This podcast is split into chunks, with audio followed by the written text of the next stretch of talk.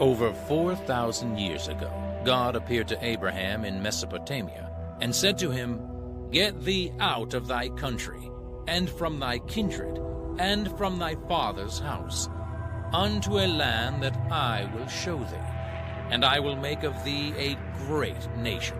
Abraham obeyed the Lord, and came into the promised land of Canaan, where he lived along with his son Isaac and his grandson Jacob, who was later renamed Israel.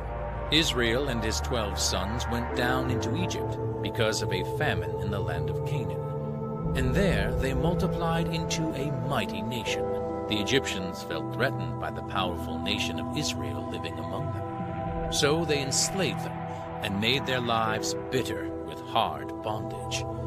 After 430 years in Egypt, they were led out of bondage by Moses, then crossed the Red Sea and went into Arabia, where they received the law of God at Mount Sinai. The generation of Israelites that left Egypt with Moses were not allowed to enter the promised land because of their lack of faith in the Lord.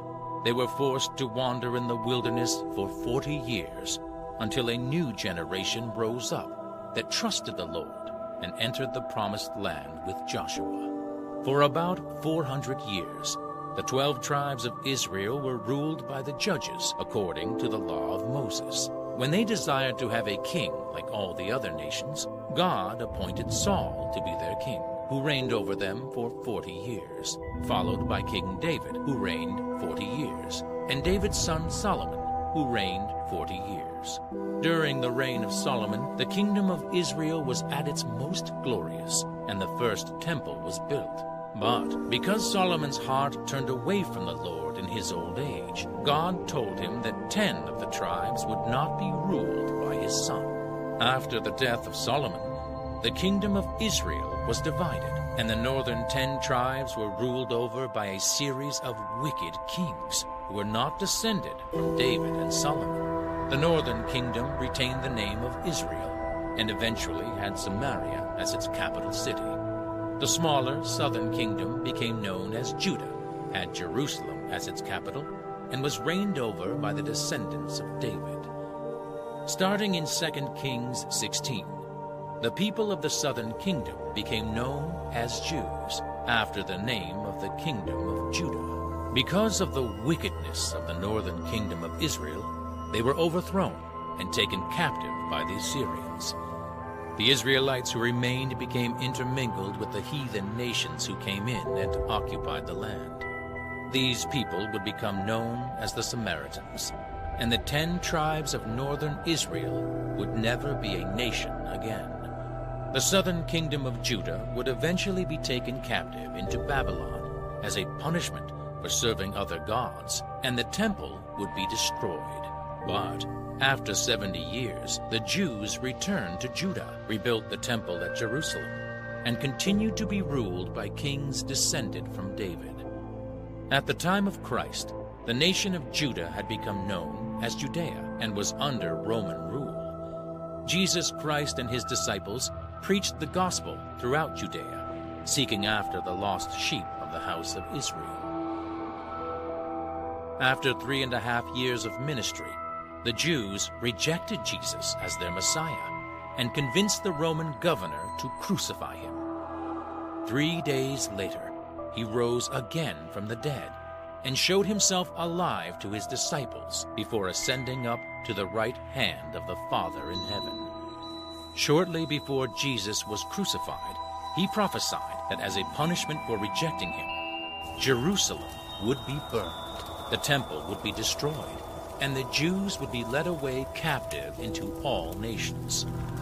This prophecy was fulfilled in AD 70, when future Roman Emperor Titus conquered Jerusalem. For over 1800 years, the Jews remained scattered throughout all nations. Then, in 1948, the impossible happened.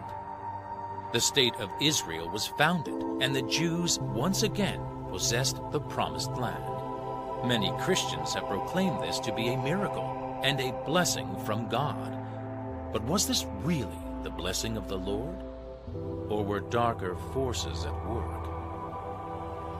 This film has the answer.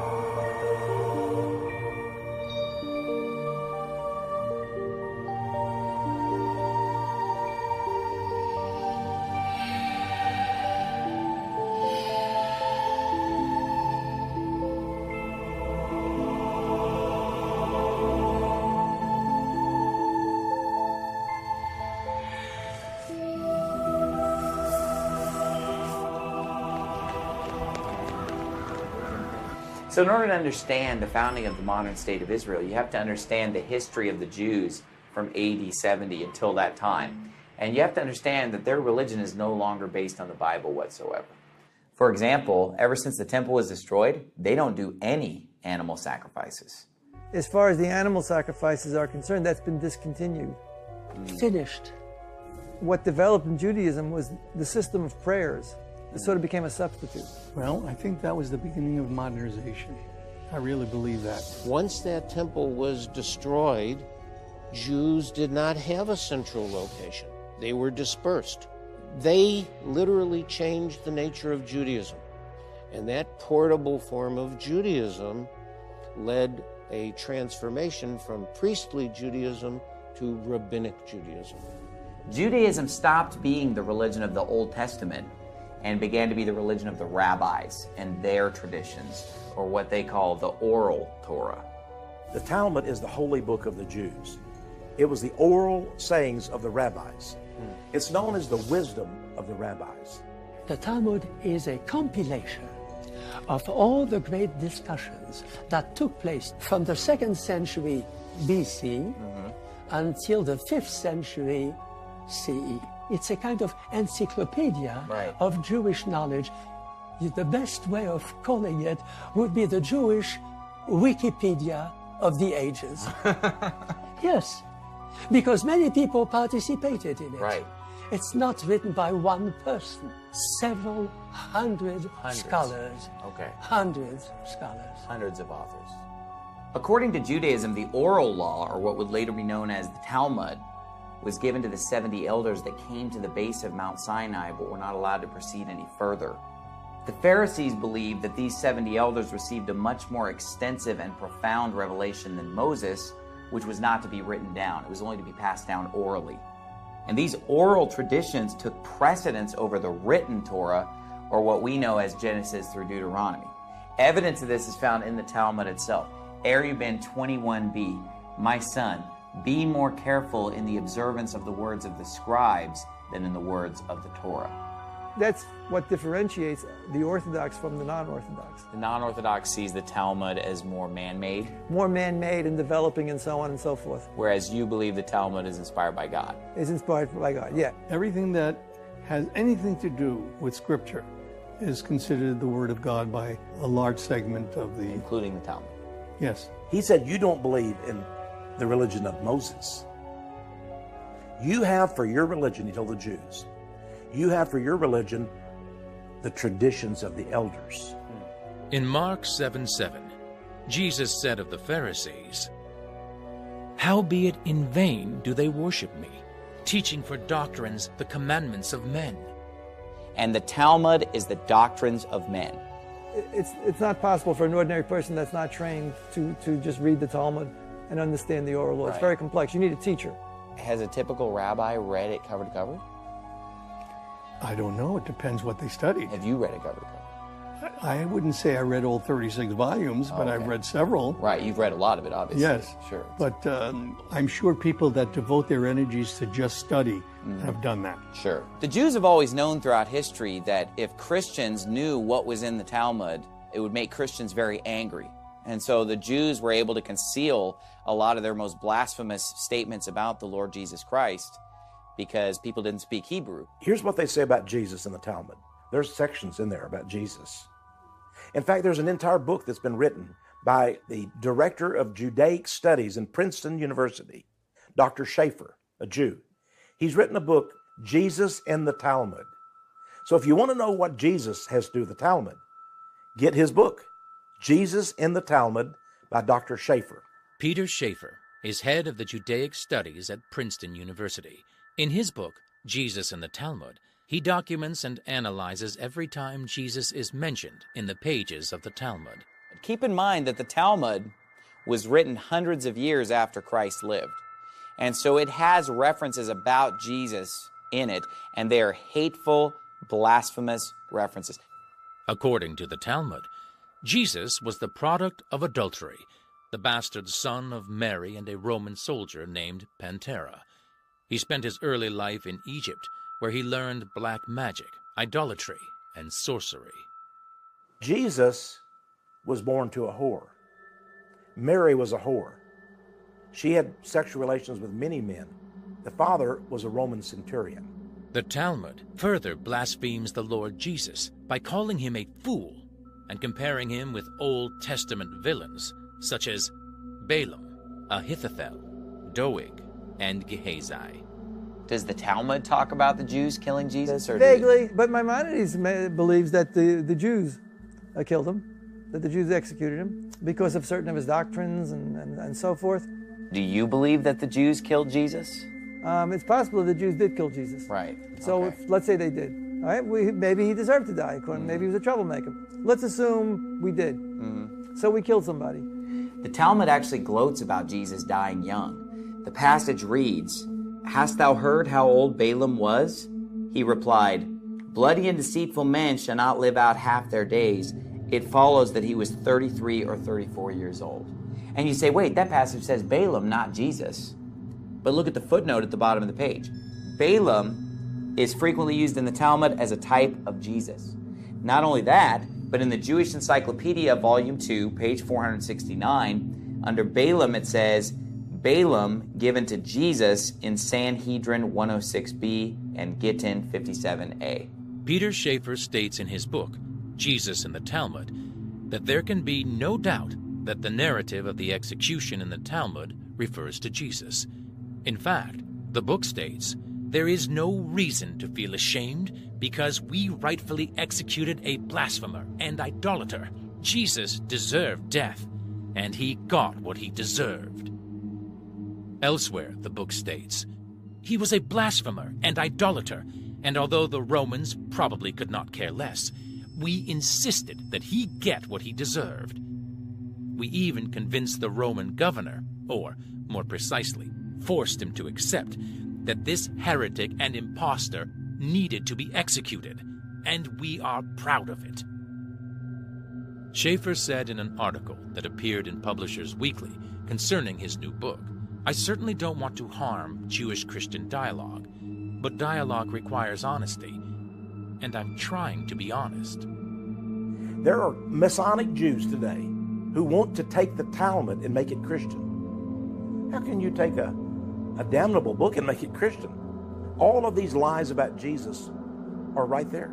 The church fathers blame the Jews for the death of Jesus, and that is Paul's doing. It was Paul's doing in the epistle to the Thessalonians, chapter 2, verse 14 and 15. For ye, brethren, became followers of the churches of God, which in Judea are in Christ Jesus. For ye also have suffered like things of your own countrymen, even as they have of the Jews, who both killed the Lord Jesus. Now, what does that say? This has poisoned the mind of generations of Christians, unfortunately. Mm-hmm. Did you know that? So, First Thessalonians 2. Paul. Okay. To this day, 26% of all Americans believe that Jews were responsible in the death of Jesus. When Mel Gibson came out with his The Temptation of Christ, oh, he's an anti-Semite. What a horrible person. He says the Jews, you know, killed Jesus. Well, that's what the Bible says. The film, uh, the, the, the Passion of the Christ, when it was shown, it went from 26% to 36% because people are so gullible. It portrays the Jews as evil people, Oh, okay. which is nonsense. Mm. The Jews call this the myth that the Jews killed Jesus. Let me explain something to you. The fact that the Jews killed Jesus is not a myth, it's Bible. Christians believed it, and they still do today. They still do today. It was ingrained in their mind. Mm. They blamed all the Jews, even though most of the Jews were not there. Look at Acts chapter 3, verse 13. It says, The God of Abraham and of Isaac and of Jacob, the God of our fathers, hath glorified his Son Jesus, whom ye delivered up and denied in the presence of Pilate when he was determined to let him go. So here he's preaching to thousands of Jews. And he says, And now, brethren, I wot that through ignorance ye did it, as did also your rulers. Wait a minute. I thought it was just the rulers. No, he said, You did it, as also did your rulers. That means it wasn't just the rulers, it was the people also. Because if we read the scriptural account, the people are crying out. A mass throng of thousands and thousands of the Jews are crying out, Crucify him! And he says, Shall I crucify your king? We have no king but Caesar. I am free from the blood of this just person, said the Roman Pilate. His blood be on us and on our children. That's what they said. It states in there that Jesus corrupted Judaism. And as punishment for his crimes, he is now in hell, burning in fiery excrement. And he shall so be forever and ever. They hate Jesus Christ, they hate the name. So I think it's because they are children of the devil, not children of God. And therefore, the devil, look at the hatred he has for Christ. So, what do you think his children are going to have? The average Jew believes that the Old Testament is a wonderful book of myths and stories that have good meaning. But you can understand the Old Testament only by studying the Talmud and the Kabbalah. The Jews stopped believing in the Torah starting in Genesis chapter 1. I believe creation was a design that's unending. Uh, evolution is part of the process. And the beginning to me, you know, there are people who talk about the Big Bang Theory. I have no quarrel with them. So you don't take the beginning of Genesis with the Garden of Eden and the serpent, you don't take that literally then? No, I, I, to me, those are parables. So when you look at the key teachings of the books of Moses, Genesis through Deuteronomy, the Jews don't really believe any of these. Circumcision, I know, is a big part Ouch. of. it's it's a big part of, of Judaism. I I think. Am I right? It is? If a, an adult comes to me for a conversion and is not circumcised, then it's a very simple matter. There's, you take the uh, pin and just prick the, um, so that a drop of blood comes out, mm-hmm. and that's enough. That's So it's more symbolic. right. Just to represent the willingness to be able to be part of that covenant. So they don't remove the full foreskin. No. Okay, they just do just a more of a symbolic. Exactly. Well, in the Torah, you know, Abraham was 99 when he was circumcised, and his son Ishmael was 13, right? But nowadays, they don't. They don't. Now, we as New Testament Christians don't practice circumcision. But the Jews, remember, are saying that they still follow that old Mosaic law. So if they were actually following it, they would have to actually remove the foreskin and circumcise that adult convert. That's what the Torah teaches. I've heard it said so many times that, oh, the Jews, they just believe the Old Testament. They, they, they believe everything we do just without Jesus. And that is a lie. They don't believe God. They don't believe Jesus Christ. They don't believe the Old Testament. They don't believe the New Testament. They don't believe any of it. And how is it determined which is good and which is bad? And that's called civilization. People get together and determine you shouldn't steal. So civilization says that's bad. Okay, that's how you measure good. If you come from a society where stealing is good, that's how that civilization determines good from bad. If you don't steal, you're bad. If you do steal, you're part of us. Is there an absolute right and wrong where just stealing's always wrong because God said so? There's no absolute, in my opinion. It says in John 5 46 and 47, For if ye had believed Moses, ye would have believed me, for he wrote of me. But if you believe not his writings, how shall ye believe my words? Jesus Christ is telling the Jews of his day that they did not believe Moses. Their whole claim was that they believe Moses and they don't believe him. But he explains here that if you don't believe in him, then you don't believe in Moses. We practice differently, we believe differently, and maybe our approach is different, but the destination is the same. We're trying to reach God. I mean, that's the whole objective. So do you believe that all religions are going to the same destination, just taking different routes to get Exactly, and different ways to get there, and different understandings of how they get there. That that doesn't make one better than the other. There is no one path to God. There is no one understanding of God. To understand God, we have to understand each other. We have to understand ourselves. There is no such thing as a salvation um, that transforms it. You do what is right and you save yourself at every moment. That is not in heaven. If when someone starts telling me that his soul is in heaven, what do they know about the soul, the spiritual souls of people in heaven? This is for children. You have to tell them this way. How come grandfather didn't come home today? Oh, he's in heaven. What about hell? Is, is hell something that, that is part of Judaism or no? It being like a place of fiery punishment, for example. I have been in hell. Mm. What we call hell is the valley of Hinnom. Tophet also, right? There is a place right outside of Jerusalem that is called the Valley of the Sons of Hinnom. Mm-hmm. It was a place where pagans used to offer human sacrifices. And by extrapolation, somehow, they imagined that there was a place like that in the universe somewhere where wicked people would be going. So you, you don't believe that the Old Testament teaches any kind of a, a literal hell? No. Okay, all right. A lot of people will tell you the Bible says if you don't do something, you'll have a bad life or you'll go to the netherworld. Hell. Yeah, right. Well, we don't subscribe to hell anyway, but you know, that kind of, uh, f- my feeling is different. If the Jews don't believe in the creation story of Genesis 1, they don't believe the story of Adam and Eve literally, they don't believe in Noah, they don't believe in the Tower of Babel, they scoff at these stories, they don't believe in circumcising adults, they don't believe in the animal sacrifice, what part of the Torah do they believe in? This is supposedly their most exalted book. Yet when you look at all the particulars of what the Torah teaches, they don't believe any of it. Today, you have a lot of evangelical Christians in America that are very pro Israel. Very. Christians are just really zealous in their uh, support of, of Israel. Now, has it always been that way throughout history, or is Oh, that God, a no. newer phenomenon? Um, no, it, it hasn't been that way through history. Traditionally, uh, Christianity was essentially anti Semitic. The phenomenon of the Christian Zionists is relatively recent.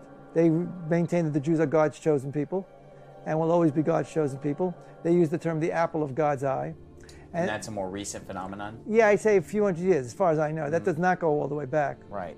Replacement theology mm-hmm. has played a very important role in Christianity. But what is replacement theology? Replacement theology is the root and branch of Christian anti Semitism. It's like a virus in the church.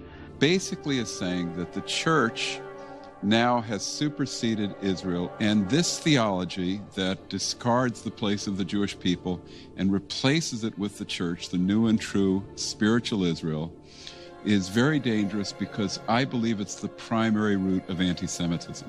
Many theologians all through the centuries have preached replacement theology. Can you name some that, that have preached that? I have here everything about uh, John Chrysostom, and uh, he is the chief anti-Semite of the church. The synagogue is worse than a whorehouse. It is the den of scoundrels and the repair of wild beasts. The temple of demons devoted to idolatrous cults. The refuge of debauchees. and the cavern of devils. It is a criminal assembly of Jews, a place of meeting for the assassins of Christ, a den of thieves, a dwelling of iniquity, the refuge of devils, a gulf and an abyss of perdition. I would say the same things about their souls. They have demonized the Jews. This is still present in the mind of many. Throughout history, Christians have not looked at the Jews as God's chosen people. They looked at them as a people that rejected Christ and were therefore rejected by God. For example, the last book written by Martin Luther before he died was called The Jews and Their Lies. And in this book, he gives all kinds of scriptural arguments for why the Jews are not God's chosen people. And he also exposes a lot of the blasphemous teachings of the Talmud. His very last sermon, he preached about the Jews. And he said the Jews hate our Lord and Savior, Jesus Christ. And through their perfidious behavior, and he says they, they create all kind of stratagems and ruses to deceive us. And he got so angry at them, he actually said, we should go and burn all the copies of their Talmud. But he was in, infuriated about the Talmud. Of course, today, the Jews consider him a great anti Semite. St. Augustine was no better. He was also anti Semitic? That's right. Okay. He was very demeaning. All this Mm. is pure hatred. It doesn't matter whether you're listening to John Chrysostom, St. Augustine, Peter the Venerable, Martin Luther, John Calvin, you name the church father, you name the Protestant leader throughout history. They're all saying the same thing about the Jews that they're the synagogue of Satan, that it's a false religion. This doctrine that the Jews are still God's chosen people is a new doctrine. You know, back before the late 1800s, everybody recognized what we're talking about now. But something began to change. First with Dr. Uh, you know, Cyrus Scofield. C.I. Scofield was a divorced man. He had trouble with alcohol. He was a lawyer turned preacher. He left his first wife, Leontine Suyer, in 1883. That's the year after he wrote his first book, Rightly Dividing the Word of Truth. So in 1882, he writes his first book, Rightly Dividing the Word of Truth. 1883, he leaves his first wife, marries another lady, and then becomes a pastor in Texas. Very famous, very popular. Scofield's dispensational premillennial Bible was edited with financial assistance from prominent businessmen, some of which had questionable religious ties. And he had Jewish retainers who made him a member of a club called the Lotus Club, mm-hmm. a, a sort of a secret society. And suddenly he had plenty of money. This corrupt lawyer who had abandoned his wife and was found guilty of numerous offenses as, as a corrupt attorney. But Scofield was given money, and the Oxford group out of England published his Bible. Why would they take a crooked lawyer and make him the editor of a Bible? And then suddenly they had millions of dollars to promote it. With that amount of money, then the Bible took off. And it, it basically sealed the deal for the Jews. The Scofield Reference Bible is very pro Israel, very Zionist. And this book, more than any other book, changed the thinking of an entire generation of young preacher boys. Another belief that Christians have today that is an incorrect belief that is not founded in scripture is the belief that we should bless Israel. You know, they, they go back to the what they refer to as the Abrahamic covenant. They go back to Genesis chapter 12 and they say, "Oh, we got to bless Israel. If we want God's blessing, we have to bless them." Genesis 12, verses 1 through 3, is the key scripture where God calls and blesses Abraham. It reads Now the Lord had said unto Abram, Get thee out of thy country, and from thy kindred, and from thy father's house, unto a land that I will show thee, and I will make of thee a great nation. And I will bless thee, and make thy name great, and thou shalt be a blessing. And I will bless them that bless thee, and curse him that curseth thee. And in thee shall all families of the earth be blessed. Now, according to this scripture, God is making a covenant with Abraham, and he tells Abraham, I will bless thee. The word thee is singular. He's speaking to Abraham. Well, in Scofield's notes on Genesis 12, he applies this blessing unto the future nation of Israel. That is not what the scripture teaches. And many evangelical Christians today do not get their doctrine on Israel from anything that's written in the New Testament. They're getting it from the notes of the Scofield Reference Bible. When you're reading these promises made to Abraham in the Old Testament, you have to realize what the Bible teaches in Galatians 3:16 when it says, "Now to Abraham and his seed were the promises made."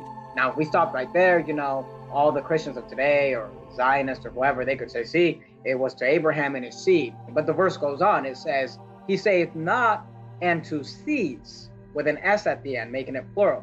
He says, He saith not and to seeds as of many, but as of one, and to thy seed, which is Christ. So, according to the Bible, the promises made to Abraham were made unto Abraham and unto Christ. And the Bible says in verse 29 And if ye be Christ's, then are you Abraham's seed and heirs according to the promise. According to the Bible, we as Christians, whether we be Jew or Gentile, are the heirs of the promises made to Abraham. Those today who are in the Middle East and the nation of Israel, they're not in Christ. 99% of them do not believe in the Lord Jesus Christ. Therefore, they are not the seed of Abraham. Therefore, Genesis 12, 1 through 3 does not apply unto them. You know, people will say, well, we've got to support Israel if we want God's blessing on ourselves. If we want God's blessing on our church, if we want God's blessing on our nation, we must support a physical Israel. Well, if you just count back the last 66, 67 years of American history, do you find the blessing of God on our country? Did we have legalized abortion back in the 1940s? No, it's come since then. What was our debt in the 1940s versus today? What were we like then compared to what we are now? You can't convince me that the blessings of God have fallen on this country because of a quote unquote promise to support a physical group of people somehow correlates to blessings from God. Not only that, but if you look at the history of the Jews over the last 2,000 years, have they been blessed by God? No, they've been persecuted and hated in every country that they've ever been in. This book right here has a list of all of the countries that the Jews have been thrown out of over the last 1,000 years. And when you look at this huge list, you have to ask yourself, why have they been so hated and persecuted everywhere that they've lived? And the answer is because of their blasphemy toward Christianity and because of their predatory lending practices.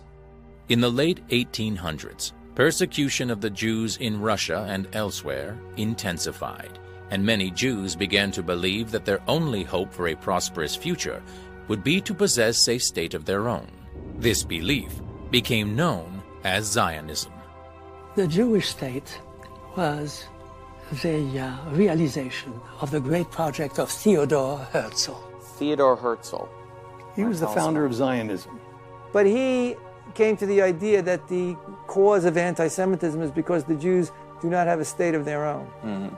And he wrote a little booklet, The State of the Jews.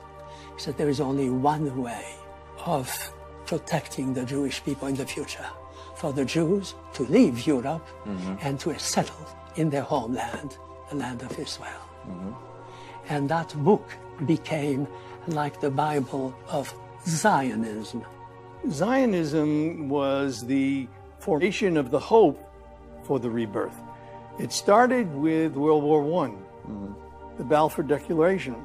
The Balfour Declaration was significant. Mm-hmm. It wasn't just a letter to a friend. I mean, it had, right. No, I it had understand a- that it was a major document. in terms of expressing Yeah. British policy. Mhm. So the Balfour Declaration was a letter from Lord Balfour To Lord, Lord Rothschild. Rothschild. In World War I, Turkey was an ally of Germany, who was the losing side. So the Turkish Ottoman Empire was dismantled. And so, because the Turkish Empire was dismantled after World War I, the British Lord Balfour wrote a declaration Yes. saying that it should be a homeland for the Jews. Yes, that was the beginning of the uh, larger immigration. Tens of thousands of Jews from Eastern Europe mainly Mhm. went to uh, settle in Israel. The Balfour Declaration was a letter written to Lord Rothschild. So, in order to understand the Balfour Declaration, we have to know who Rothschild was. Money is power. Money is the only weapon that the Jew has to defend himself with. Oh. Meyer Amschel Bauer, born in Frankfurt, Germany in 1744, was a moneylender and a goldsmith on Jew Street, whose shop had a sign out front with a red hexagram on it. Eventually, he would change his name to Rothschild, which is German for red sign. Rothschild soon learned that loaning money to governments and kings was more profitable than loaning money to private individuals. Not only were the loans bigger, but they were secured by the nation's taxes. Meyer Rothschild had five sons whom he trained in the skills of money creation and sent out to the major capitals of Europe to open branches of the family banking business. You are five brothers. I want you each to start a banking business in a different country. One to go and open a house in Paris, one in Vienna, one in London. Choose the most important centers so that when money is to be sent from here to London, let us say, you won't have to risk life and gold. Amschel, here in Frankfurt, We'll just send a letter to Nathan in London saying, pay so and so. And that will be offset by loans from London to Frankfurt. Understand? In your day, there will be many wars in Europe. And nations that have money to transport will come to the Rothschilds because it will be safe. Your five banking houses may cover Europe but you will be one firm, one family. The Rothschilds, who work always together. That will be your power. When Meyer Amschel Rothschild died in 1812, he left a will instructing his sons in how the House of Rothschild would be operated. All key positions in the House of Rothschild were to be held by members of the family – the family was to intermarry with their own first and second cousins, thus preserving the vast fortune. Rothschild's heirs were strictly forbidden to ever disclose the amount of their wealth. The whole family was driven by an insatiable lust for the accumulation of wealth and power. They secretly financed both sides in various European wars, dominated European banking, and by the mid 1800s had become the richest family in the world. Rothschild helped found uh, Israel, and Rothschild has always been the backer of Israel. Whatever Rothschild wants, he gets. It is believed that he is the richest man in the world. And I have little doubt of that. Although the Balfour Declaration was given to Lord Rothschild in 1917, it would not be until 1947 that the plan for a Jewish state would be implemented. It would take the horrors of World War II to get public opinion behind creating a Jewish state in the land of Palestine.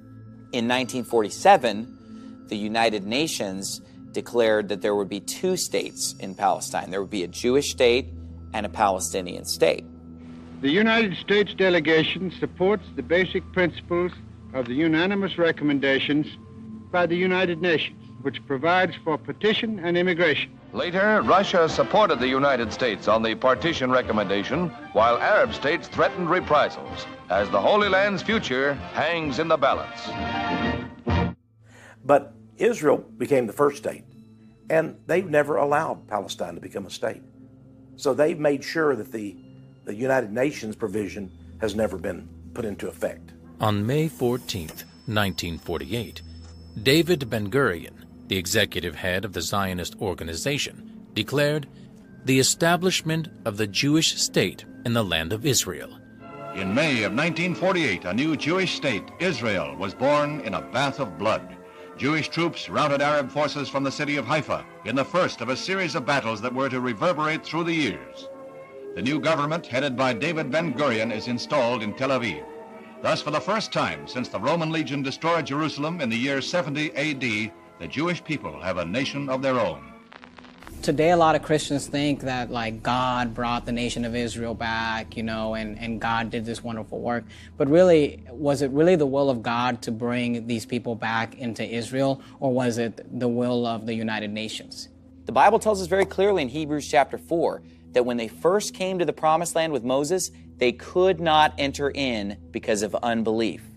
Then 40 years later, their children who believed the Lord were allowed to enter the promised land.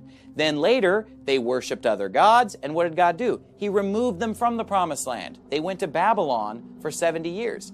Then, after they repented and turned away from their false gods, they were brought back to the promised land. Then, when they rejected Jesus Christ, they were removed from the promised land again.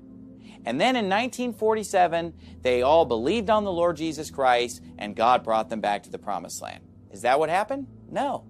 Did they believe in Christ?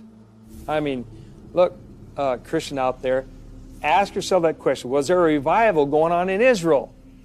Were people accepting Jesus as their Messiah? The answer is no. So, therefore, that was not God bringing back Israel because they believed in him. He said he would scatter them if they didn't keep his word, and he did. He said he'd bring them back when they turned unto him. They have not turned unto him.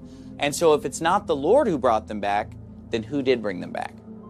It was the spirit of Antichrist that brought them back to the promised land. It was the United Nations who brought them back to the promised land. Thus, history was made as the Jewish state of Israel was born. Conceived in strife and weaned on violence, Israel has flourished to become a constructive voice in world affairs. Her flag became a symbol of hope in a troubled world. The Star of David, where does that symbol come from? It's never written explicitly in the Bible itself. Is it in the Talmud? Perhaps. Is there a passage in the Bible about that or no? No. Okay. So you're not really sure exactly where that comes from? No. You got me. Is it nobody knows, yeah, huh? I, don't know. I don't know. I'm not. Yeah. Because I know it's called the Star of David. Yeah. Does that have anything to do with David? No, I don't think so. There must be somewhere. I'm. Uh, I uh, do not remember exactly what the association was. Okay.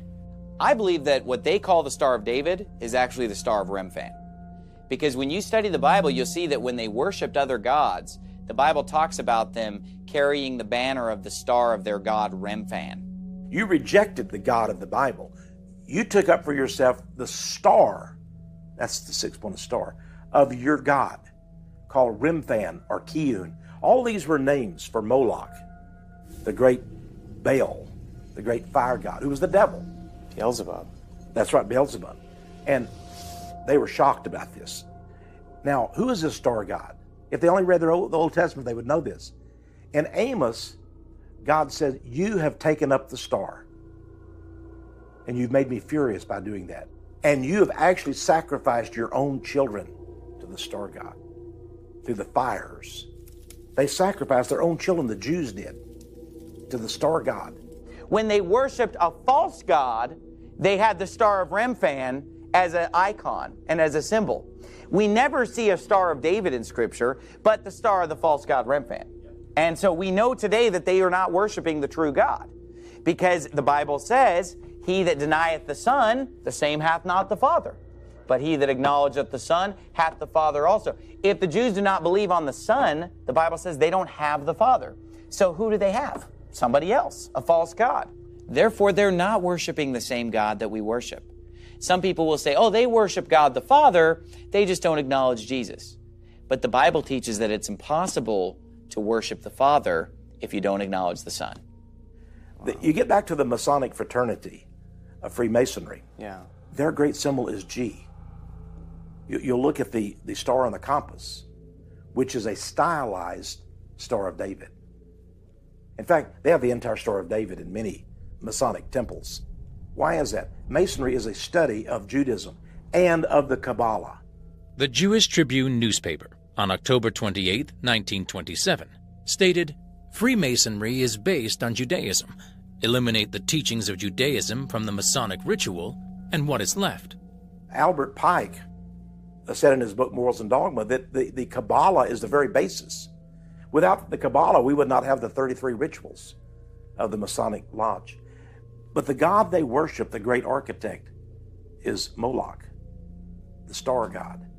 If anyone tells me that the Jews were not placed under a great curse by Jesus himself, it's there. in John 8 37, it's interesting because Jesus said this. He said, I know that ye are Abraham's seed.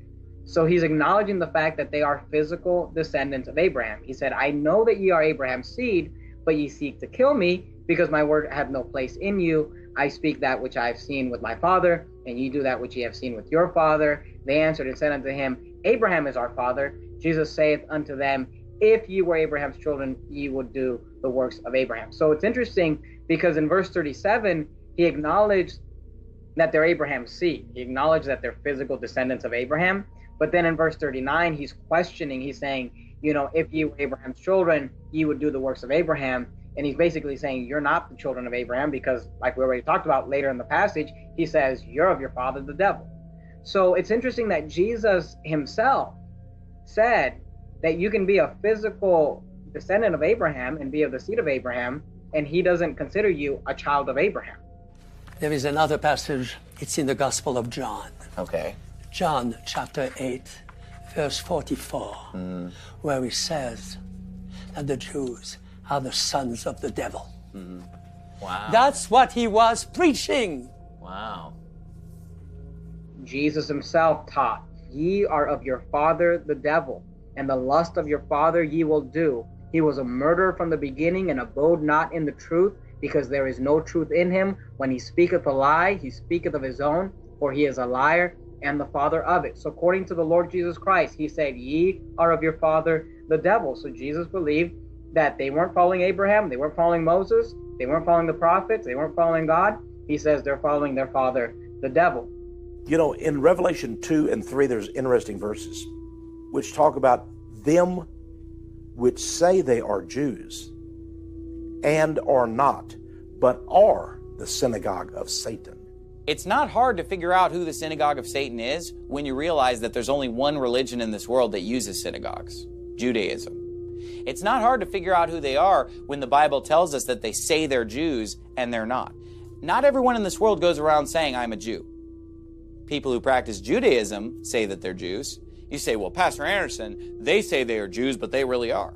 No, because Romans 2:28 says, "For he is not a Jew which is one outwardly, neither is that circumcision which is outward in the flesh, but he is a Jew which is one inwardly, and circumcision is that of the heart in the spirit and not in the letter, whose praise is not of men, but of God." The Bible says, "We are the circumcision which worship God in the spirit and rejoice in Christ Jesus and have no confidence in the flesh." So, in God's eyes, they're not Jews, they're the synagogue of Satan. The Bible says in Revelation 3 9, Behold, I will make them of the synagogue of Satan, which say they are Jews and are not, but do lie. Behold, I will make them to come and worship before thy feet, and to know that I have loved thee. Now, why would God have to make the synagogue of Satan to know that God loved the church at Philadelphia? Because the Jews think that God loves only them. They don't think that God loves the Gentiles in Philadelphia. And that's why God said, I'm going to make the synagogue of Satan to know that I've loved you. God loves the children of the world, red and yellow, black and white. They're precious in his sight. In 1 John 2:22, the Bible gives a definition of what an antichrist is. Who is a liar but he that denieth that Jesus is the Christ? He is Antichrist that denieth the Father and the Son. Now, in order to believe that Jesus is not the Christ, you have to believe that there is a Christ and that it's not Jesus. John 4 tells us that the word Messiah means Christ. The woman at the well, she said, I know that Messiah is coming, which is called Christ. So we know that the definition of the word Christ is Messiah. So in 1 John 2.22, when it says, Who is a liar but he that denied that Jesus is the Christ, what it's saying is, Who is a liar but he that denied that Jesus is the Messiah? So, you know, what group of people believes that there is a Messiah but does not believe that Jesus was that Messiah? Again, those are the Jews let me just see if I can characterize this right then. Basically, the, the, the, Jewish belief on Jesus is, I mean, you obviously doesn't, don't believe he was the Messiah, but you just kind of think he was just kind of just another in a long stream of false messiahs. If, if, yes. If he even claimed to be if that. he claimed, you're, you're or he was, sure he if the claim was made, if, if the claim was made that he's a Messiah, he's a hmm. false Messiah. Jesus never said, I am the Messiah. The Jewish people would be, would have been interested in, the Messiah. Right. They're waiting for Messiah. They want Messiah. Yeah. So if he had any of the real characteristics of a Messiah, they would have been interested in him. Mm-hmm. They would have checked, and so on and so forth. But it, he had 12 disciples. That's not a lot. I mean, you know, you're talking about the nation of the Jews with all the scholars. Right. They weren't won over to him. They didn't believe in him. Not at all. The Christians invented the idea of a failed Messiah. Even though he failed, he's still the Messiah. We reject that. If, if you fail, then you're not the Messiah. They're still looking for another Messiah to come. And we know that that other Messiah that's coming is the Antichrist. What does a Jewish Messiah look like? A very powerful king mm-hmm. that will establish peace and goodwill on earth. You have to be able to establish peace, World peace.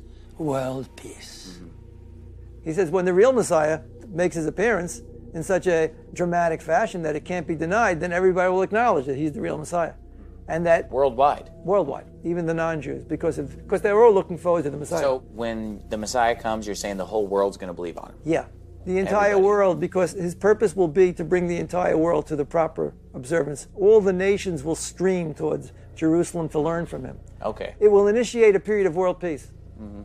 The Messiah will be a tremendous charismatic figure with great, great knowledge and communication skills. He'll also be a great warrior.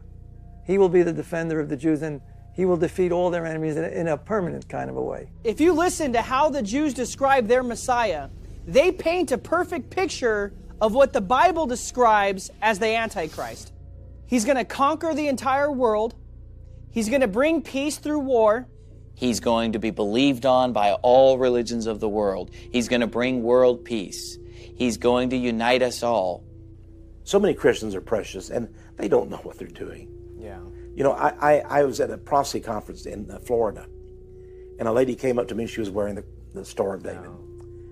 And I asked her why she was wearing that. She says, Oh, well, this is so important that we show our support for Israel. I said, How do you show your support for Israel? Well, she says, I give money every month to the Temple Mount Foundation.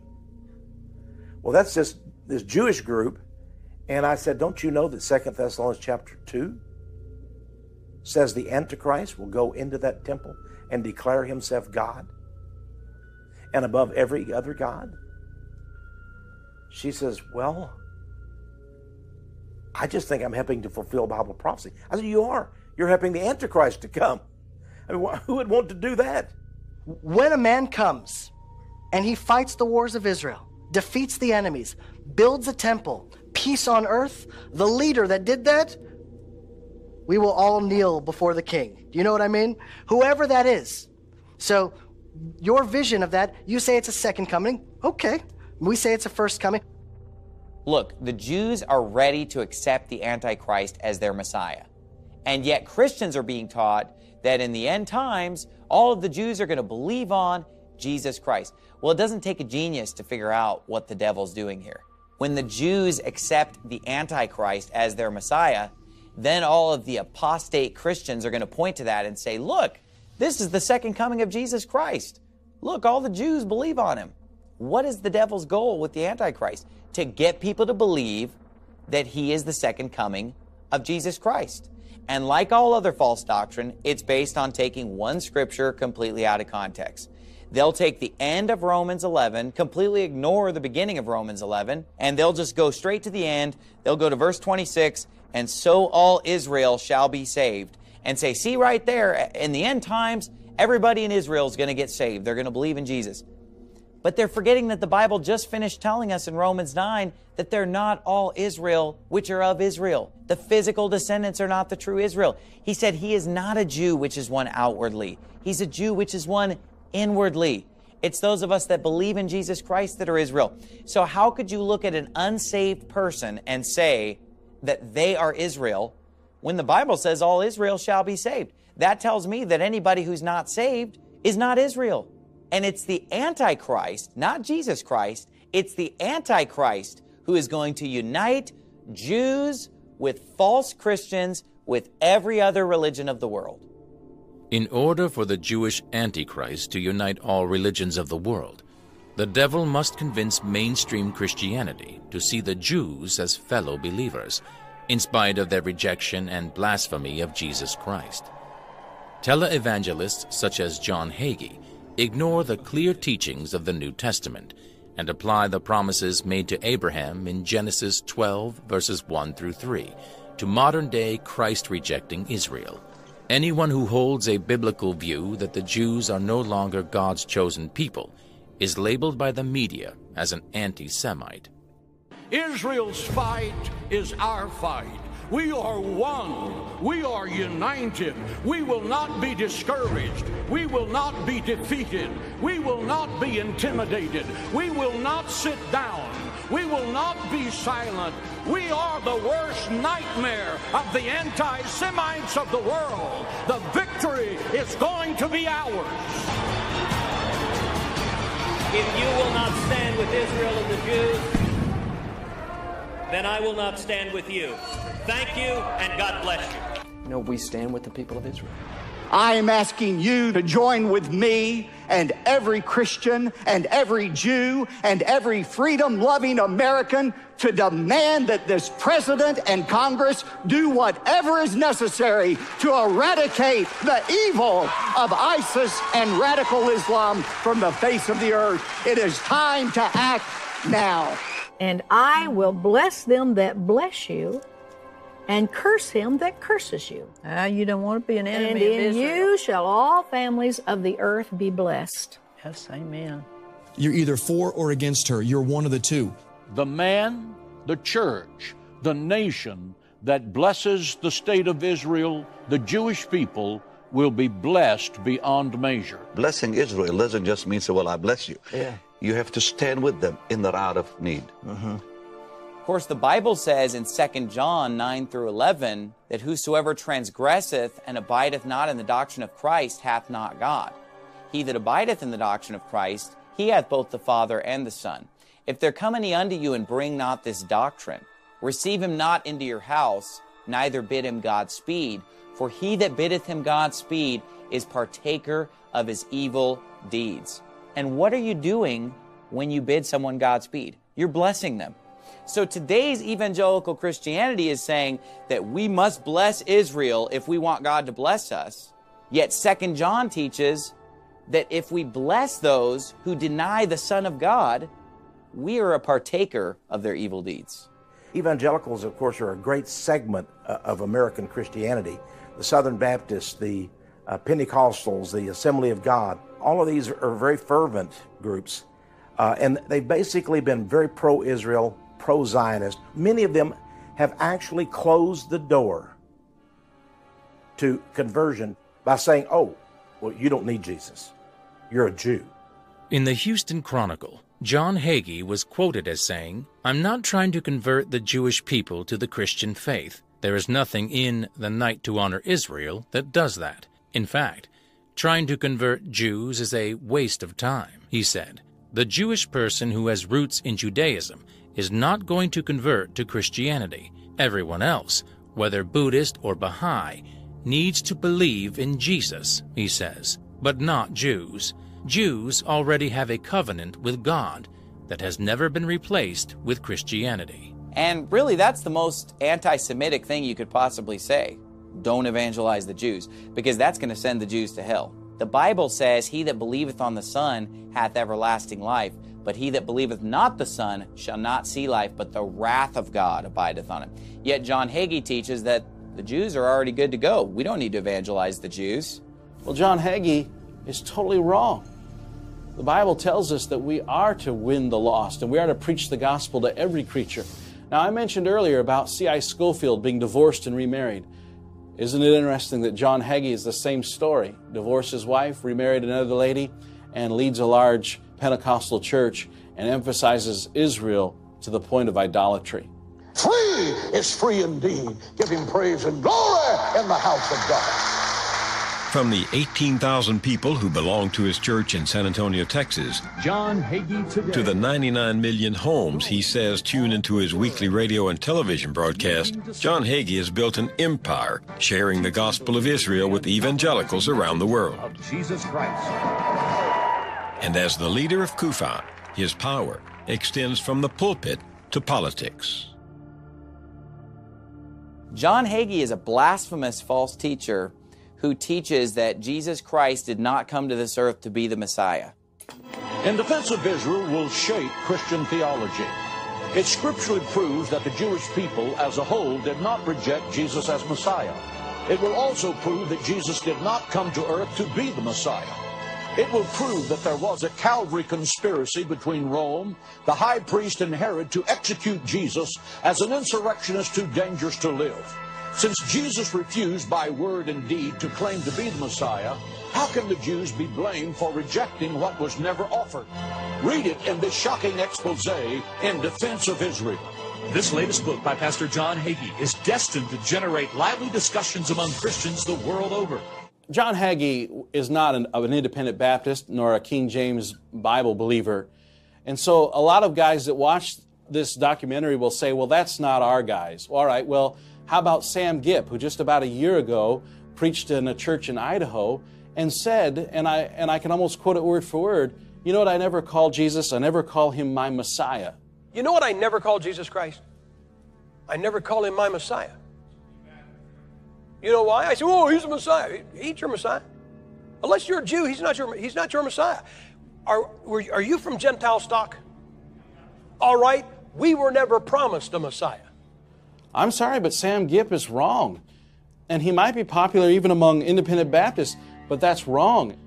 Whether it's Sam Gipp or Peter Ruckman or whoever it is, the Word of God is the Word of God, and we don't allow whether it's Scofield or John Hagee or our favorite preacher, our favorite professor or teacher, to influence what the Word actually says. Jesus Christ is the Messiah. He is my Messiah. He's everyone's Messiah. Hagee goes on to say in the Houston Chronicle article Many Christian theologians are anti Semitic because they say the covenant with the Jews is gone, that the Jews have been replaced by Christianity, and that Israel does not deserve American military and financial support. Not only do Christian Zionists like Hagee teach that Christians must support Israel, they also demand that the U.S. government support Israel militarily and financially. And because evangelical Christians make up a large part of the voting populace, politicians dutifully make the trip to Israel to pray to the Jewish God at the Wailing Wall. Yeah, enjoy that. Uh, uh, uh, uh, uh, there's a, a lot of uh, socially conservative, evangelical, Republican voters who care a lot about this issue. And if they can see Ted Cruz coming out on Fox News and saying, you know, I am 100% behind Israel, when they see that happening, a lot of conservative voters are going to say, hey, this Cruz guy is better than I thought. In fact, they just had the Christians United for Israel event, which is right. which is an organization of evangelical Christians that are that are that are very very pro-Israel. This is an image. I think we have this of Rand Paul praying with them. um, this is there. There right. is. He's, yeah. he's praying uh, with the CUFI folks. Let me say this: those who hate Israel hate America, and those who hate Jews hate Christians.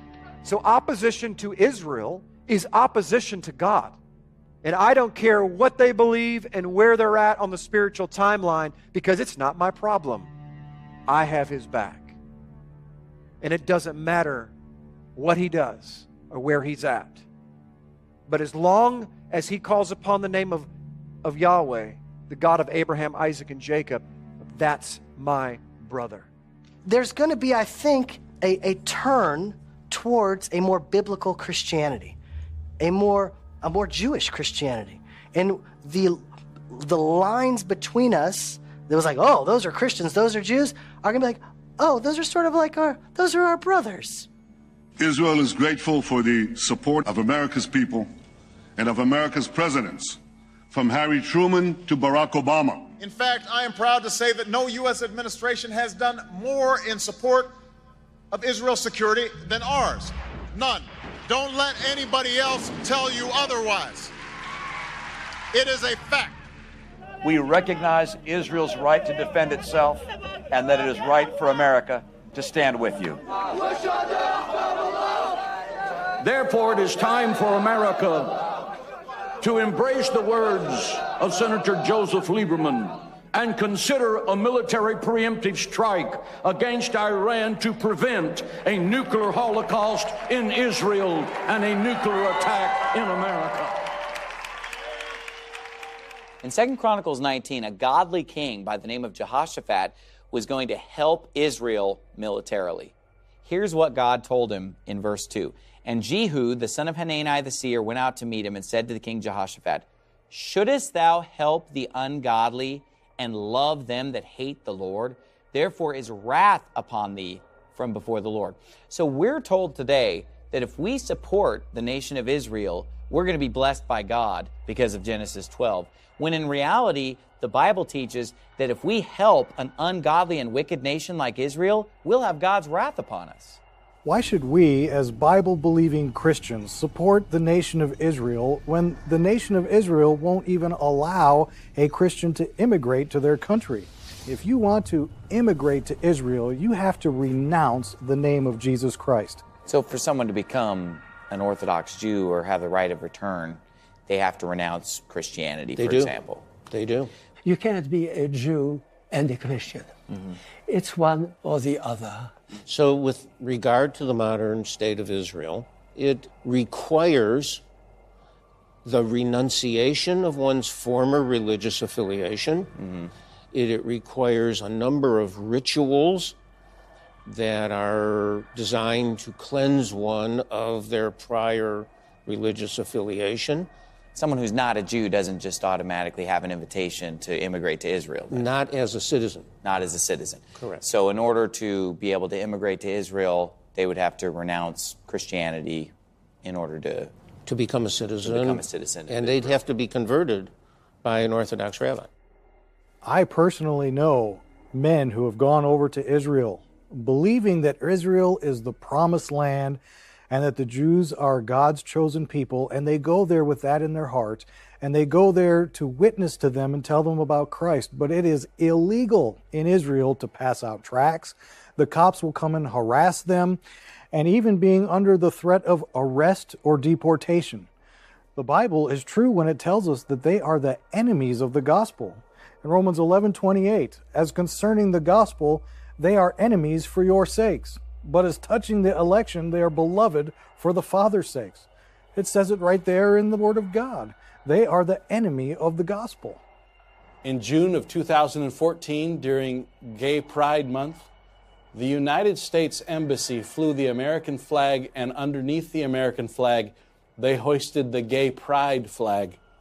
And for the last few years now, Tel Aviv has been voted the number one gay city in the world amongst the gay community themselves. They have voted Tel Aviv as the number one place in the world, not San Francisco, not New York, but Tel Aviv. We were established for the establishment of Israel. Our markings are all over. Take out a dollar out of your pocket. Look at the Great Seal. You'll notice in between the wingspan of the eagle, you will see the Star of David, made out of 13 stars. Now, why is the Star of David there? Around that star is the Shekinah glory cloudburst, symbolizing the Shekinah glory that was over the tabernacle. George Washington said, I want that to be on the dollar so that people will recognize the contribution that the Jewish people have made to the United States of America. Not only are today's Christians being taught to be pro Jewish and pro Israel, the strange doctrines of the Talmud and the Kabbalah are also creeping into churches and being taught as Christian doctrine. For example, many pastors will use the term Shekinah as if it were something from the Hebrew Old Testament, when in reality, the word is never found in the Bible one time. So the Shekhinah refers to the divine presence. And it's a feminine word, by the way. Mm-hmm. It's not masculine. For example, if Moses de Leon had come out and said, I have an idea, God is a woman, that might not have gone over so well. But now he was saying that the ancient Rabbi Shimon was teaching us about Shekhinah, the feminine half of God, and her romance with her divine partner, the Holy One, blessed be He. So there is a belief that God could be both male and female. The Shekhinah is the indwelling presence of God in the universe. It's what emanates from the being of God. But for Jews, Shekhinah and God are one and the same, and it is almost forbidden to separate them. Okay. God simply manifests himself or herself in the form of the inspiration of the Shekhinah. Shekinah is something that's part of the Talmud, something that's part of Judaism, not Christianity. And yet, how many Baptist preachers have used that phrase, Shekinah glory, in church, and it's not even scriptural? Friends, we need to grasp this that the Shekinah glory is in us. This presence that we talked about, this presence that came in this upper room to the disciples, this Shekinah glory, it's in us as believers. The Bible is clear from Genesis to Revelation that God is a he, not a she. And to teach that God is both a he and a she, you've got a different God. The Christian Bible teaches that man was made in the image of God. And in 1 Corinthians chapter 11, the Bible says that a man ought not to cover his head for as much as he is the image and glory of God, but the woman is the glory of the man. So according to 1 Corinthians 11, man is not to cover his head because man is in the image of God as opposed to woman. That's why even in Genesis 1:27 it says, "So God created man in his own image, in the image of God created he him, male and female created he them." They were created male and female, but he was created in the image of God. What does it mean to be in the image of God? To look like God. Because when Jesus walked on this earth, he was a man.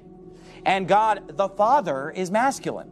And so uh, this is a blasphemous teaching of New Age mysticism, of worshiping, you know, Mother Earth and the female spirit and the goddess and the Kabbalah and the New Age. That's where all this stuff is coming from. This is the shape of the letter Shin, Hebrew alphabet Shin.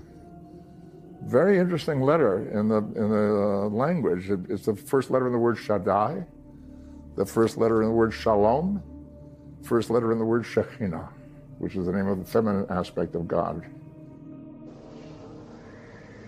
Live long and prosper, image of Sirach, father of all we now hold true. It's great. It's great. People don't realize they're blessing each other with this. it's great. When Christians learn the information presented thus far in this film, many are still hung up on the idea that the Jews are physically descended from Abraham, Isaac, and Jacob, and that the rest of us are all Gentiles. But is it really that simple? The only way a person could really prove that they're a Jew would be with the genealogy. In fact, most of today's so called Jews, they don't know what tribe they're from. Do people know amongst the Jewish community, hey, I'm of converts, or hey, I'm actually of the tribe of Judah, or the tribe of Benjamin, or the tribe? As far as the tribe is concerned, we don't know. I don't know what tribe I belong to. Mm. The only ones who do know, I mentioned the Kohen, the ones Right. they know, because that's transferred from father to son, father to son. Okay. Because there are still certain things that the Kohen slash priest, certain blessings that he says, and so on and so forth. So they've kept their lineage. They know. Myself, I, I have no idea what tribe my ancestors Okay. belong to. And, and you say probably most Jews don't know what tribe. Nobody, yeah, very. It's just uh, that wasn't preserved. It's not really important. Today, it's not important at all. No. Okay. If it really made a difference who is descended from Israel and who is not, then why would God tell us to avoid genealogies? The Bible says in Titus 3 9 that we are to avoid genealogies. The New Testament is very clear. It doesn't matter where your physical ancestors came from.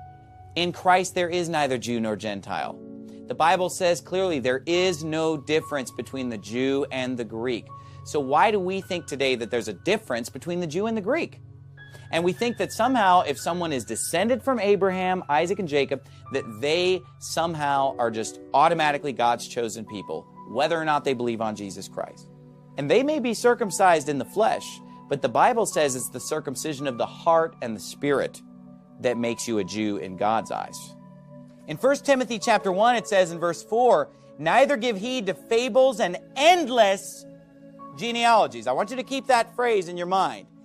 Endless genealogies which minister questions rather than godly edifying which is in faith so do. Now in Titus he just said avoid genealogies. But here he says to avoid endless genealogies. Now I'm going to show you why genealogies are endless. They truly are endless. This is what a family tree looks like. Now, at the bottom of this family tree, we just have one person, which is you. Now, you descend from two people, don't you? Your mother and your father. So if we go back one generation, you come from two people as a direct descendant, right? But if we go back another generation, you don't just have two grandparents, you have four grandparents. And it keeps doubling, doesn't it? Because you have two parents, four grandparents, eight great grandparents, 16 great great grandparents, and you have 32 great great great grandparents. That means if I were going to do a family tree that went back five generations, I would have to have a piece of paper wide enough to where at the top of that paper I'd be able to have 32 people's names, wouldn't I? Because that's how many ancestors I'm going to have directly in that fifth generation. Now, if I went to the sixth generation, my paper is going to have to be twice as wide because now I'm going to have 64 slots to put in names, right? Well, what happens though is that as we go back further, this number gets really big. Now, in order to understand how this chart works, we have to understand how long a generation is. How long is the average generation then? Well, they say 20 to 25 years. Okay. Now, a generation has nothing to do with lifespan. For example, my mother was 30 years old when she gave birth to me, and women generally give birth between the ages of 20 and 40. So let's just take 30 as an average. 30 is a nice round number, and 30 is a very conservative number for this calculation. So a generation is 30 years, meaning somebody has a child when they're 30, and then they have a child when they're 30, they have a child when they're 30. Nothing to do with lifespan. So that means that if we go back 10 generations, then that's 300 years, right? So let's just round off and say that if we went back in our family tree about 10 generations, we're going to be about the year 1700. Now, because our family tree is getting wider, if we wanted to do a complete family tree showing all of our ancestors back to the 10th generation, we would have to have a piece of paper that was wide enough to have 1,024 slots. Because 10 generations ago, there would be a, a, a 1,024 people that we would directly descend from.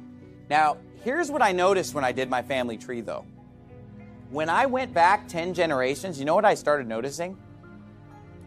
These are no longer unique people because there had been some intermarriage in that 300 years that had unknowingly taken place. Let's go back 20 generations. So now we're back around the year 1400. Well, if I wanted to have a complete family tree, I would have to have a piece of paper that could fit 1,048,576 names. That's a pretty big piece of paper.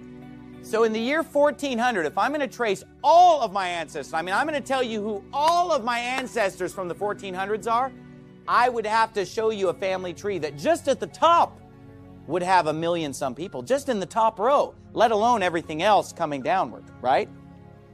If I were to go back 30 generations, now I'm only in the year 1100. I'm not even close to the time of Christ yet, am I? No. If I went back to the year 1100, 30 generations, I would have 1 billion 73 million 741,824 ancestors in that generation. Now, listen, they're not all unique. I, when I did my genealogy, I found this relative that she was my 10th great grandmother on this side and my 11th great grandmother over here because people marry their fifth and sixth cousin without knowing it, Mm. obviously. You know what I mean? So there's a lot of repeating going on, right? You know what that shows? That a lot of people are descending from the same people.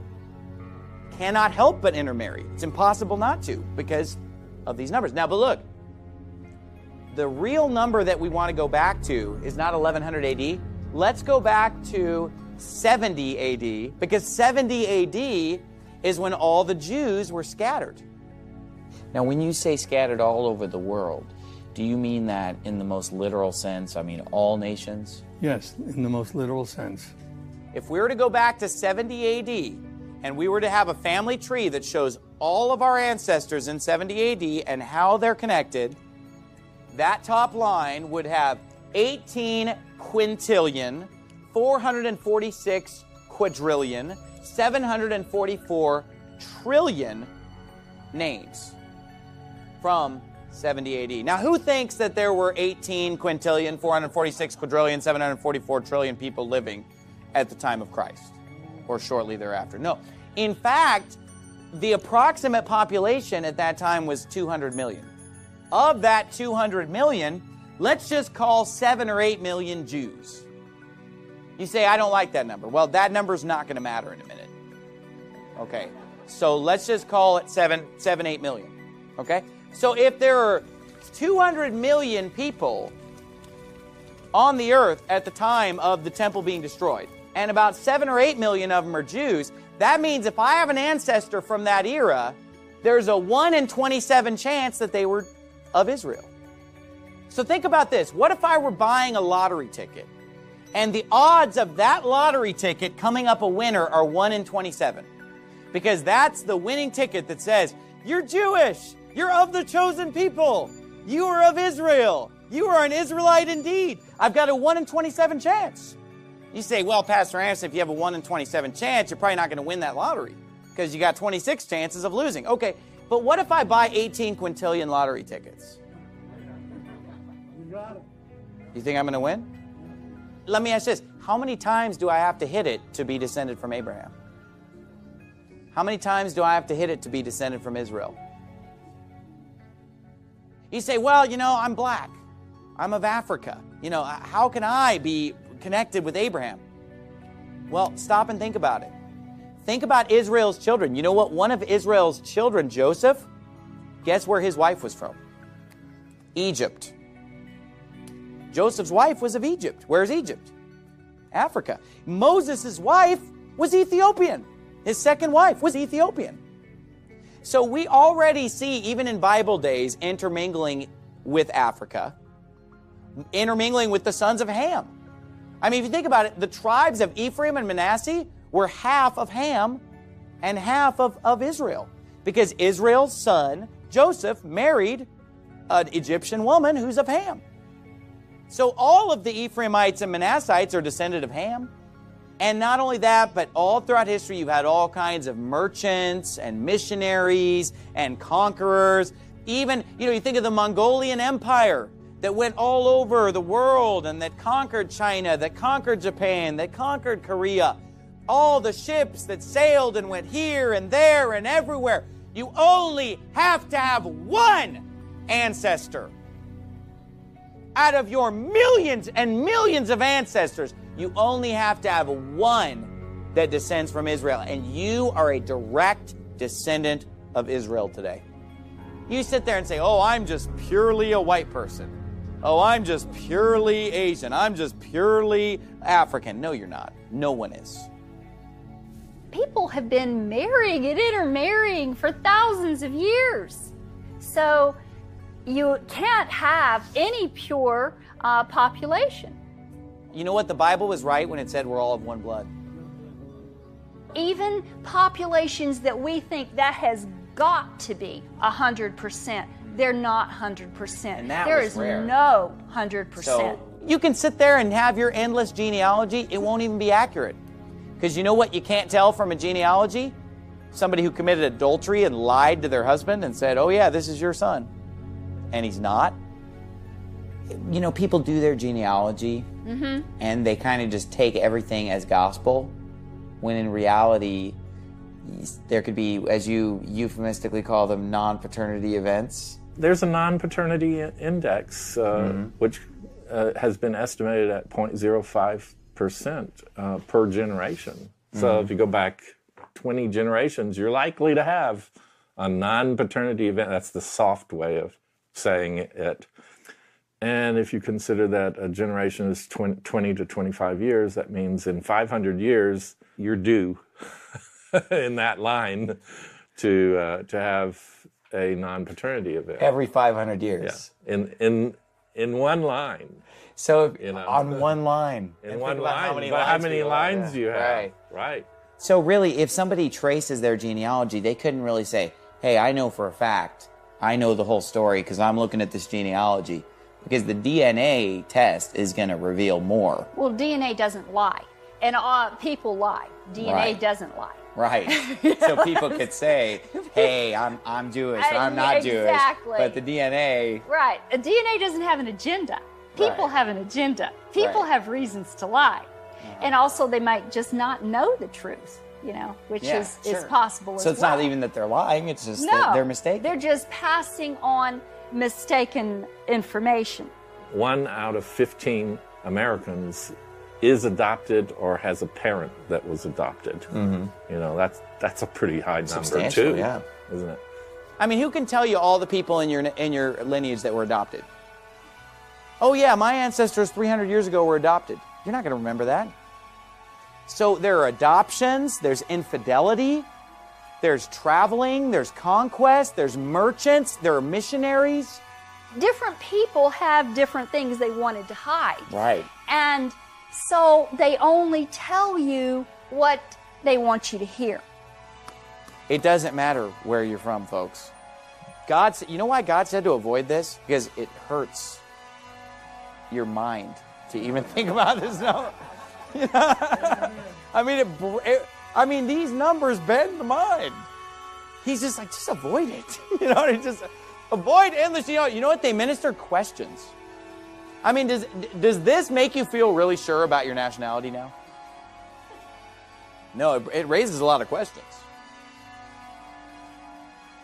So, what do you think about somebody going down to the DNA lab, getting their DNA tested, mm-hmm. And, and it comes back and says, oh, you know, you have these Jewish ancestors? I mean, I have no quarrel with them. would you accept that if it? Absolutely. Oh, okay. Because it's so possible, because they were so scattered, right? Yeah, I would never argue with it. Mm-hmm.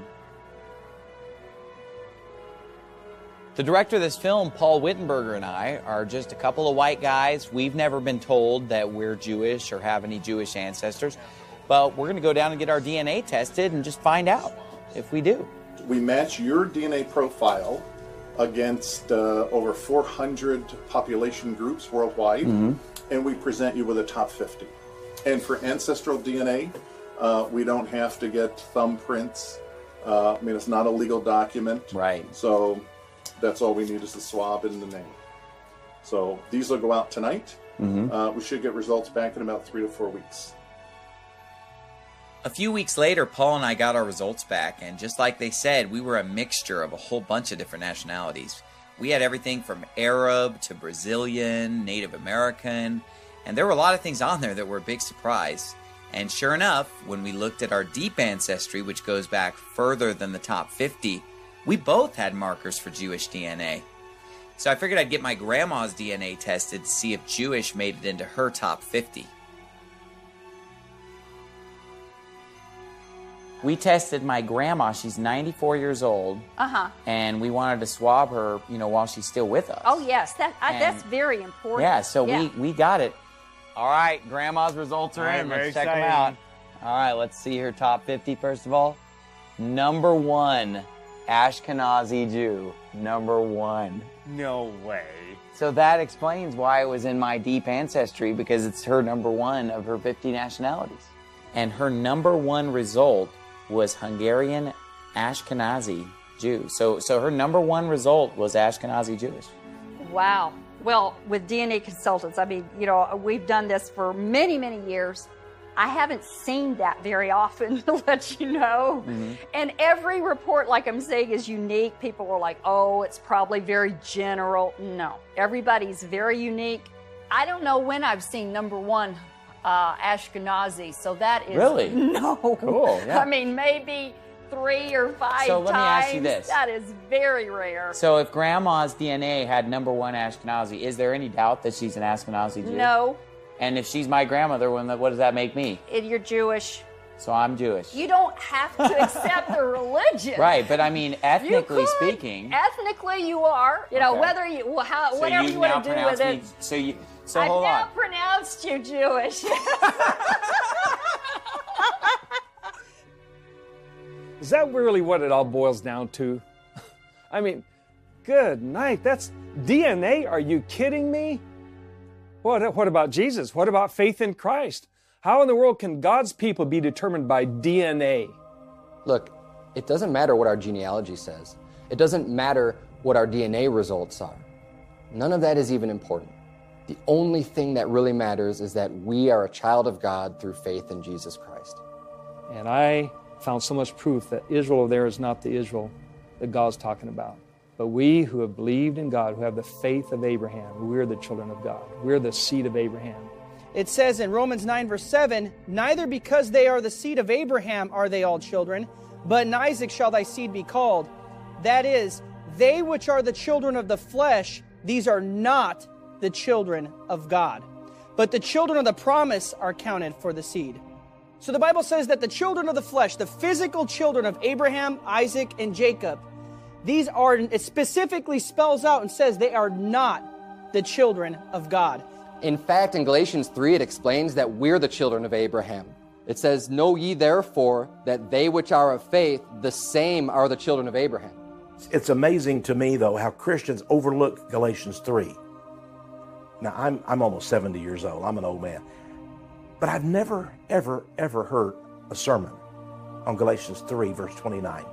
There is neither Jew nor Greek, there is neither bond nor free, there is neither male nor female, for ye are all one in Christ Jesus. And if ye be Christ's, then are ye Abraham's seed and heirs according to the promise. Both of those are fantastic. Who is the heir to the promise? Whoever has Jesus. Ephesians chapter 2 verse 11 reads, Wherefore remember that ye being in time past Gentiles in the flesh, who are called uncircumcision by that which is called the circumcision in the flesh made by hands, that at that time ye were without Christ, being aliens from the commonwealth of Israel, and strangers from the covenants of promise, having no hope and without God in the world, but now in Christ Jesus, ye who sometimes were far off are made nigh by the blood of Christ. Verse 19. Now therefore ye are no more strangers and foreigners, but fellow citizens with the saints and of the household of God. According to this scripture, we are fellow citizens of Israel. Because back in verse number 12, he said, When you were without Christ, you were aliens of Israel. You were strangers and foreigners to Israel. But in verse 19, he says, Now you are fellow citizens with the saints. So, who is the true Israel? Is it some guy over in the Middle East who doesn't even believe in Jesus and is worshiping Shekinah? Or is it the true believer of the Lord Jesus Christ who's been grafted in and brought nigh unto Israel? It's very simple. Jesus said in Matthew 21, verse 43, Therefore I say unto you, the kingdom of God shall be taken from you and given to a nation bringing forth the fruits thereof. Wow. They didn't bear fruits. They refused Jesus. They refused redemption. They refused to uh, recognize the deliverer of Zion, the very Christ Jesus. And Jesus said, because of that, the kingdom is taken from you and given to another nation. Well, what is that nation? Is it Syria? Is it America? Is it England? Is it Germany? No, no, no. A spiritual nation. But ye are a chosen generation, a royal priesthood, an holy nation, a peculiar people, that ye should show forth the praises of him who hath called you out of darkness into his marvelous light, which in time past were not a people, but are now the people of God, which had not obtained mercy, but now have obtained mercy. The Bible's not a book about God blessing one nation. That's why God told Abraham, In thee shall all nations of the earth be blessed. And that blessing is through Abraham's seed, the Lord Jesus Christ. You know, the Bible says in, in Hebrews chapter 11 that Abraham wasn't looking for a physical land. He looked for a city which hath foundations, whose builder and maker is God.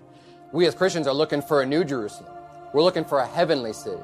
As Hebrews 11, the faith chapter, points out, but now they desire a better country, that is, an heavenly.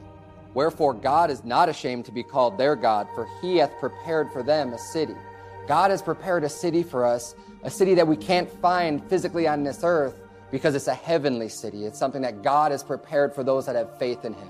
When we're looking for Zion and when we're looking for Jerusalem, we're not looking for the one which now is. We're not looking for the one that we can touch. We're not looking for the one that spiritually is Sodom and spiritually Egypt. We're, we're looking for the one that is heavenly, the one that is to come. The Bible says in Hebrews 12 22, But ye are come unto Mount Zion, and unto the city of the living God, the heavenly Jerusalem, and to an innumerable company of angels.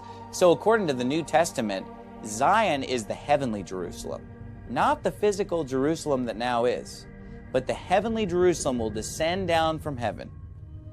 That is our capital city. That is our Zion. And so I'm Israel. Those people over there are not Israel. That's why Paul said they're not all Israel that are of Israel, maybe of Israel genealogically speaking, but you're not Israel as God counts as what his original intent was a people that are a praise and a glory to him. We as Christians are the chosen people of God. We are the true Israel, and we are marching to Zion. Well, you know, the, the name uh, of this video is Marching to Zion. We know that as a great uh, title of a gospel song, too. It means marching with Jesus at the very head of the formation. Yeah. You know, we sing songs like We're Marching to Zion. I love that song. I just love it. I mean, we're marching to Zion, beautiful, beautiful Zion. We're marching upward to Zion, the beautiful city of God. It's the city of God, it sits on the sides of the north. That's God's home. And one day He's going to bring it down to earth. It's going to be on the earth. We're going to inherit the earth because we are God's people. We have believed in Christ, are God's people. We are Israel. We're princes with God. And we're going to reign with Him forever. I would love to see the Quran thrown away, destroyed, put in a bonfire. Not because I hate the Muslims. No. I would love for them to become Christians. I would love to see the, the Talmud in all its 36 or 38 volumes. Well, what a bonfire we could have with that. As a Christian, I say let these books exist. Let the Quran exist. Let the Talmud exist. Because if people read those and then they read the New Testament, you must come to the conclusion that Jesus Christ is Lord.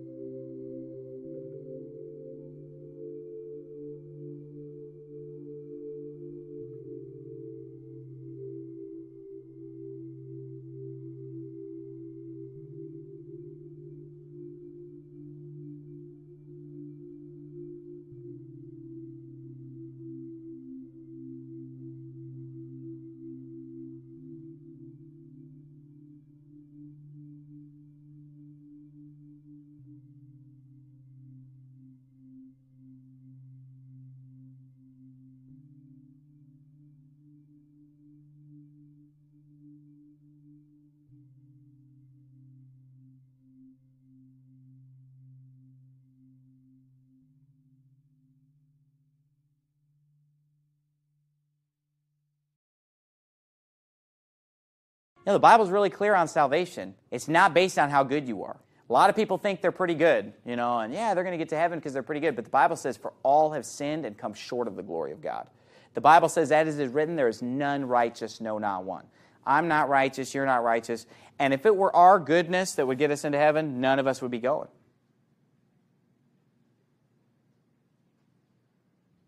Because the Bible even says in Revelation 21 8, it says, But the fearful and unbelieving, and the abominable, and murderers, and sorcerers, and whoremongers, and idolaters, and listen to this, and all liars shall have their part in the lake which burneth with fire and brimstone, which is the second death. I've lied before. Everybody's lied before. So we've all sinned, and we've done stuff worse than lying, let's face it. We all deserve hell. But the Bible says, But God commanded his love toward us in that while we were yet sinners, Christ died for us. And so Jesus Christ, because he loves us, came to this earth. The Bible says he was God manifest in the flesh. God basically took on human form. He lived a sinless life. He did not commit any sin. And of course, they beat him and spit on him and, and nailed him to the cross. The Bible says that when he was on that cross, he himself bare our sins in his own body on the tree. So every sin you've ever done, every sin I've ever done, it was as if Jesus had done it. He was being punished for our sins. And then, of course, they took his body when he died. They took his body and buried it in the tomb. And his soul went down to hell for three days and three nights. Acts 2.31. Three days later, he rose again from the dead. He showed unto the disciples the holes in his hands. And the Bible's really clear that Jesus did die for everybody. It says that he died not for our sins only, but also for the sins of the whole world but there's something that we must do to be saved. The Bible says, it has that question in Acts 16 What must I do to be saved?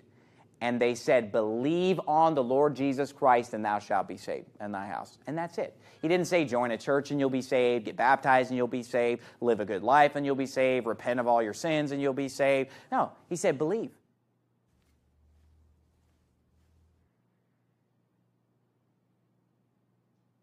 And even the most famous verse in the whole Bible that's written on the bottom, I mean, the, the reference is written on the bottom of the cup at In-N-Out Burger. I mean, it's so famous, everybody's heard of it, John 3.16. For God so loved the world that he gave his only begotten Son, that whosoever believeth in him should not perish, but have everlasting life. And everlasting means everlasting, means forever. And Jesus said, I give unto them eternal life, and they shall never perish, neither shall any man pluck them out of my hand. The Bible says in John 6 47, Verily, verily, I say unto you, he that believeth on me hath everlasting life. So if you believe on Jesus Christ, the Bible says you have everlasting life. You're going to live forever. You can't lose your salvation. It's eternal, it's everlasting. Once you're saved, once you believe on him, you're saved forever. And no matter what, you can never lose your salvation. Even if I were to go out and commit some awful sin, God will punish me for it on this earth. If I went out and killed somebody today, you know, God's going to make sure I get punished. I'm going to prison or, or far worse or the death penalty. Whatever this earth punishes me, and God's going to make sure I get punished even more. But I'm not going to hell. There's nothing I can do to go to hell because I'm saved. And if I went to hell, God lied because he promised that whoever believeth in him has everlasting life. And he said, Whosoever liveth and believeth in me shall never die. That's why there are a lot of examples of people in the Bible who did some really bad stuff, yet they made it to heaven. How? Because they were so good? No, it's because they believed on the Lord Jesus Christ. Their sins are forgiven. Other people who may have lived a better life in the world's eyes, or maybe even really they lived a better life, they don't believe in Christ. They're going to have to go to hell to be punished for their sins.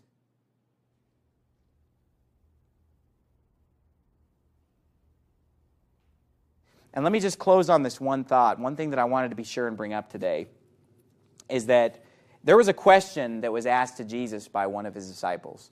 And that question was this Are there few that be saved? That's a good question, right? I mean, are most people saved? Or is it few that are saved? Now, who here thinks that most people are going to heaven? Most people in this world are going to heaven. Yeah, guess what the answer was? He said in Matthew 7, for example, he said, Enter ye in at the straight gate. He said, Because wide is the gate and broad is the way that leadeth to destruction, and many there be which go in thereat. Because strait is the gate, and narrow is the way which leadeth unto life, and few there be that find it. And then he went on to say this He said, Not every one that saith unto me, Lord, Lord, shall enter the kingdom of heaven, but he that doeth the will of my Father which is in heaven. Many will say to me in that day, Lord, Lord, have we not prophesied in thy name? And in thy name have cast out devils, and in thy name done many wonderful works. And then will I profess unto them, I never knew you. Depart from me, ye that work iniquity. And so you see, there are people out there. First of all, the majority of this world doesn't even claim to believe in Jesus. Thankfully, the majority of this classroom claims to believe in Jesus, okay? But the majority of the world does not claim to believe in Jesus. But God warned that even amongst those who claim to believe in Jesus, even amongst those that call him Lord, many will be saying to him, what all we did all these wonderful works. Why aren't we saved? He's going to say, Depart from me, I never knew you. That's why that's because salvation is not by works. And if you're trusting your own works to save you, if you think you're going to heaven because you've been baptized, or if you think you, well, I think you have to live a good life. I think you have to keep the commandments to be saved. I think you have to go to church. I think you got to, you know, turn from your sins. You know, if you're trusting in your works, Jesus is going to say to you one day, Depart from me, I never knew you. You have to have all your faith in what he did. You have to put your faith in what Jesus did on the cross when he died for you, he's buried and rose again. That's your ticket into heaven. If you're trusting all the things, oh, I'm going to heaven because I'm such a good Christian and I do all these wonderful things, he's going to say, Depart from me. And notice what he said Depart from me, I never knew you. Not I used to know you. Because once he knows you, remember I mentioned this earlier, it's everlasting, it's eternal. Once he knows you, you're saved forever. But he's going to say, Depart from me, I never knew you. Because if you go to hell, it's because he never knew you. Because once he knows you, he knows you. It's just like my children will always be my children. You know, when you're born again, when you're his child, you'll always be his child. You may be the black sheep of the family. You know, you may be uh, somebody who gets disciplined by God heavily on this earth. You can screw up your life down here, but you can't screw that up. You know, you're saved. It's a done deal. And so that's the main thing that I wanted to present to you about the end times. And we do have just a few minutes for uh, questions about either uh, salvation or about the end times.